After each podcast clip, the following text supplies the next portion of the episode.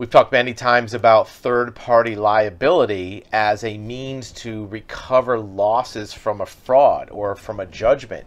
And what that means is that if you have a fraud or somebody scammed you out of money or there was a Ponzi scheme, or even if you have a lawsuit judgment, many times the collection of that recovery or that debt is made difficult by the fact that the principal, the fraudster, the scammer, or the defendant, may have squandered some of those assets. They may have spent some of the money, or they may be hiding some of the money. And sometimes the easier pathway is to use what's called third party liability. And this case from Pennsylvania is a very good establishment of that. It's always been a legal theory and a legal strategy that people have used and victims have used to recover money. Everything from the Bernie Madoff case to the more recent FTX crypto fraud case looks at third parties to recover debts owed by the principal.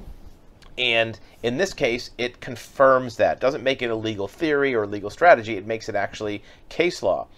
There's now official civil liability for aiding and abetting fraud. This means businesses that are willfully blind could pay damages to victims, including punitive damages. So look what it says here willfully blind. That doesn't mean they took action, they took part in the fraud. Many times the third party weren't actively involved, but they either did something accidental or negligent to let the fraud happen. For example, if you are a bank, let's say Wells Fargo Bank, Chase Bank, any large banking institution, and you allow a fraudster to open up a bank account for them to deposit money from they're stealing from uh, victims. If you do something in opening that account that is negligent, like you forget to get a copy of their ID, forget to get certain forms signed, or you neglect to file SAR reports or neglect to monitor withdrawals, that bank can now be held liable for the activities of the fraudster. Even if the bank wasn't part of that fraud, they may be able to be held liable. Now, remember, we're not attorneys, we're not giving you legal advice, but this is a legal theory that many of our clients, attorneys, have used in the past to recover frauds for victims. The first thing you have to do, though, is you have to identify those third parties. It's not going to magically appear. You have to get that as part of the investigation. And even if you are a third party that really didn't know anything about the fraud, but you should have if you asked the right questions. A lot of times, these third parties are accountants or sales companies that do things that enable or extend the fraud. Those are the key words enable the fraud or extend the fraud. And if the fraud or even the loss was preventable if the third party had done just their proper due diligence, that third party could be dragged in. Many times, the third parties have very good insurance, errors and omissions insurance, professional liability insurance. And once their insurance company finds out that there's this possible claim, what they do is they just do a policy limit uh, payout right, to get, get that party off of the the, uh, the claim of loss. And in this particular case, that's exactly what it was. It was actually a bank.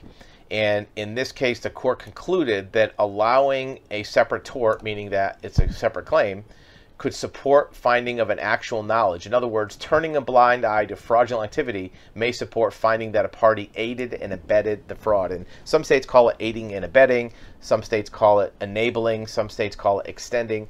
Uh, in one case, we saw where there was a, a newspaper that was taking advertisements from a Ponzi scheme that was advertising, look, send us your money, we'll pay you a high return. And it was obvious it was a fraud, and that newspaper was held liable for allowing that fraud to extend or to reach more people. So third parties can really be anybody. It could be uh, an employee, it could be a principal. It's important also to use this if you're trying to bring in the principals of the company because if you sue the company and you get a uh, judgment against a company and then that company goes out of business or dissolves and they have no money where are you going to get your money from but if the principals involved were actively part of this or knew about it now they the liability extends to them and that may be where all the money went right i mean principals don't leave money in the company they use it to buy cars and houses and boats and planes and everything else so this third party liability has always been something we've recommended. You've seen it on our videos before, but now it's very specifically established in case law. This one is in Pennsylvania, and other states are doing the same thing. So, if the takeaway from this, if you have a loss or a, uh, a fraud or a scam, embezzlement, even if you have a judgment against a person, look for opportunities to connect and collect up other third parties that may have liability that you can use to recover all or part of your judgment. If the principal is shady or sketchy or they're hiding money or they're they don't have anything, they're judgment proof, look to see what third parties may enable that. Even if worst case scenario, the third parties help you find the assets for the principal, at least now you have another uh, resource, another opportunity to get made whole and get your money back from your loss, your judgment, your fraud, or your uh, lawsuit garnishment that you're looking to get.